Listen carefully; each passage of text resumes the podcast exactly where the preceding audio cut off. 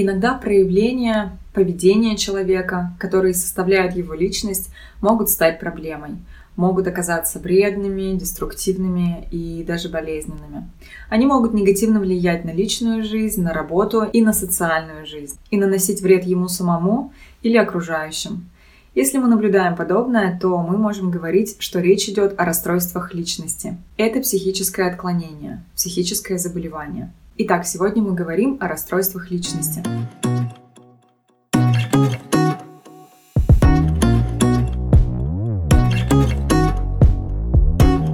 DSM-5 выделяет 10 расстройств личности, которые разделены на три группы, три кластера. Кластер A, B и C. Также в обучающем процессе для более легкого запоминания их называют mad, bad и sad. Mad в переводе с английского означает безумный, сумасшедший, и в первый кластер относят расстройства, при которых восприятие реальности пациента немного искажено, либо они ведут себя не совсем адекватно жизненным ситуациям, не совсем адекватно социуму. Сюда входят такие расстройства, как параноидное, шизоидное и шизотипическое. В общих чертах параноидный тип характеризуется повышенным недоверием. Люди заняты теориями заговора, часто подозревают кого-то. Им кажется, что все вокруг обсуждают их за их спиной. Шизоидный тип — это такой волк-одиночка, которому сложно проявлять свои чувства и эмоции — который не способен выстраивать какой-то близкий контакт, коммуникацию, ну и, в принципе, он в ней не нуждается, не испытывает потребности в социальных контактах и в близких контактах. Такие люди по большей части пребывают одни. Шизотипическое расстройство личности характеризуется чувством сильного дискомфорта во взаимоотношениях из-за искаженных а, каких-то когнитивных функций восприятия. Им достаточно сложно тоже контактировать с людьми, как и при шизоидном расстройстве, но также они имеют некоторое искаженное восприятие реальности, как при параноидном расстройстве. А, получается, это такая смесь.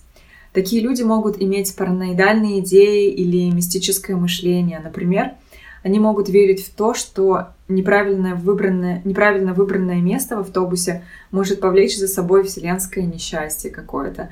А их неконтролируемые мысли могут разрушить жизни их близких. То есть вот такое нелогичное мышление, не имеющее под собой основы, но доставляющее дискомфорт.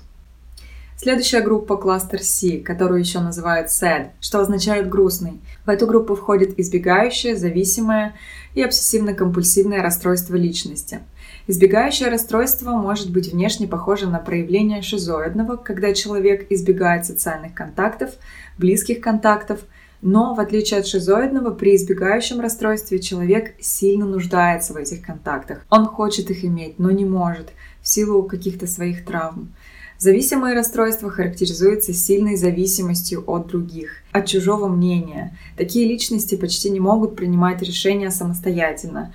А, они всегда оглядываются на других, а в отношениях сильно страдают от созависимости. Ну и обсессивно-компульсивное расстройство, связанное с навязчивой, повторяющейся деятельностью, которая не имеет под собой какого-то логического объяснения и может доставлять очень большой дискомфорт человеку с этим расстройством. Все вышеперечисленные расстройства из этих двух кластеров поддаются корректировке, и при грамотной психотерапии, иногда с применением медикаментов, можно достичь достаточно хороших и стабильных результатов и проживать гармоничную, счастливую жизнь и находиться в таком состоянии удовлетворения и счастья. Группа, которая представляет наибольший интерес сегодня для всего психиатрического сообщества и для общества в целом, это расстройство кластера B расстройства личности кластера B, которые способны нанести наибольший ущерб окружающим. Они очень сложны в диагностике, и большинство из них, как правило, не поддаются лечению. Для кластера B характерно слово bad, которое означает плохой, то есть люди с данными расстройствами отличаются плохими, токсичными или абьюзивными проявлениями и плохим поведением. Кластер B включает в себя антисоциальное расстройство личности, пограничное, истерическое и нарциссическое расстройство личности. Итак, антисоциальное расстройство личности. Оно звучит так, будто человек выпадает из социума или избегает социума, но на самом деле это не так. Люди с этим расстройством могут быть очень харизматичны и привлекательны для окружающих, могут вести за собой и собирать вокруг себя толпы людей. Они используют свой шарм, чтобы манипулировать людьми для своей выгоды. Эти люди пренебрегают моральными ценностями и социальными нормами. У них нет эмпатии и очень слабая регуляция своих эмоций. И эта комбинация делает их способными причинять вред или боль окружающим, если это им нужно или выгодно. Это делает их способными нарушать любые правила и законы и быть очень хладнокровными. Эти люди склонны к насилию. Это абьюзеры. К этим расстройствам личности относятся такие виды, как социопатия и психопатия. Люди с данными расстройствами, как правило, преобладают среди заключенных. Статистические исследования показывают, что более 80% преступников диагностируются с такими расстройствами, как социопатия и психопатия. Но несмотря на это, подавляющее большинство людей с этими расстройствами нормально функционируют в обществе и могут ни разу в жизни не попасться на нарушение закона, но практиковать психологическое насилие, физическое насилие в семьях и быть достаточно жестокими с окружающими. Также люди с подобными расстройствами наиболее подвержены любого рода зависимостям – алкогольной, наркотической, сексуальной и так далее. Представители этой группы психических расстройств не способны испытывать эмпатию. Это их отличительная черта, основная, основной симптом. Они не способны испытывать настоящее раскаяние или вину и не способны признать свою ответственность в причинении вреда другим. Они не испытывают угрызения совести и не обладают здоровой саморефлексией, поэтому они вряд ли обратятся за помощью к психотерапевту, а если такое и происходит, то исключительно для получения своей выгоды, для того, чтобы остаться в отношениях с жертвой, например. И, как правило, в такой ситуации они очень легко вводят в заблуждение самого психотерапевта, особенно если тот не специализируется на подобных расстройствах. Далее в этой категории находится пограничное расстройство личности. Это люди с очень нестабильным настроением. Они могут быть невероятно рады в один момент и испытывать сильную злость в следующую минуту. Этот паттерн психологи характеризуют как стабильная нестабильность. Люди с данным расстройством склонны к так называемому черно-белому мышлению. Человек либо совершенно хороший, либо совершенно плохой. И один и тот же человек, делая что-то хорошее для них, может быть поставлен на пьедестал. А стоит ему где-то оступиться, то он тут же становится ужасным и вызывает сильное чувство ненависти и агрессию. Люди с пограничным расстройством личности, как правило, ужасно боятся отвержения. Они, например, могут попытаться совершить суицид, чтобы не дать человеку уйти от них могут начать манипулировать, угрожать или врать. А расставание для них подобно смерти, и они очень тяжело это переживают. Следующее – истерическое или гастрионическое расстройство личности. Его черты – нездоровая потребность во внимании и чрезмерная эмоциональность.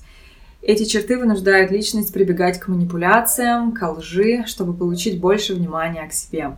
Например, они могут вести себя сексуально вызывающе в совершенно неуместной ситуации или рассказывать преувеличенные или даже выдуманные истории, чтобы оказаться в центре внимания. Эти черты приводят к очень поверхностным отношениям с неспособностью к честному, открытому и доверительному контакту. Люди с данным расстройством редко способны взять ответственность за свое поведение и склонны к манипуляциям. И нарциссическое расстройство личности, которое сегодня наиболее распространено. Оно характеризуется похожими признаками с антисоциальным расстройством личности и имеет одинаковую природу. Это отсутствие или дефицит эмпатии, это больное эго, это неспособность понять чувства и эмоции другого человека, высокомерие, ложь, манипуляции, восприятие окружающих людей как объекты и эксплуатация их в своих интересах. Это потребность в постоянном признании и питании эмоциями другого человека – Этим расстройством чаще всего страдают психологические абьюзеры и манипуляторы. Они обычно не нарушают закон, в отличие от психопатов, но совершают скрытое насилие. Про нарциссизм мы много будем говорить в других видео, поскольку это серьезная проблема, которая всплыла в наши дни. Она наносит огромный вред невероятно большому количеству людей во всем мире, потому что данное расстройство сложнее всего распознать. Традиционная психоаналитическая терапия оказывается малоэффективна для расстройств кластера B. Во многих случаях абсолютно неэффективна, потому что человек считает, что проблемы не в нем, а в других. А те черты, которые разрушают психику окружающих, часто приносят выгоду им самим. Поэтому терапия для них кажется абсолютно бессмысленной и даже вредной, ведь они не смогут получить того, чего они хотят, если изменятся.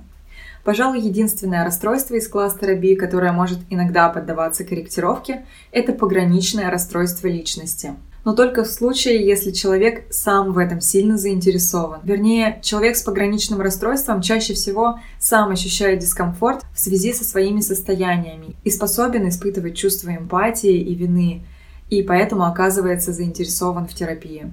Поэтому она может принести результат чего нельзя сказать об антисоциальном и нарциссическом расстройствах личности, которые считаются неизлечимыми. У людей с этими расстройствами все в порядке с логикой и пониманием, но они не могут чувствовать так, как чувствует здоровый человек. А чувству эмпатии и сопереживанию нельзя научить.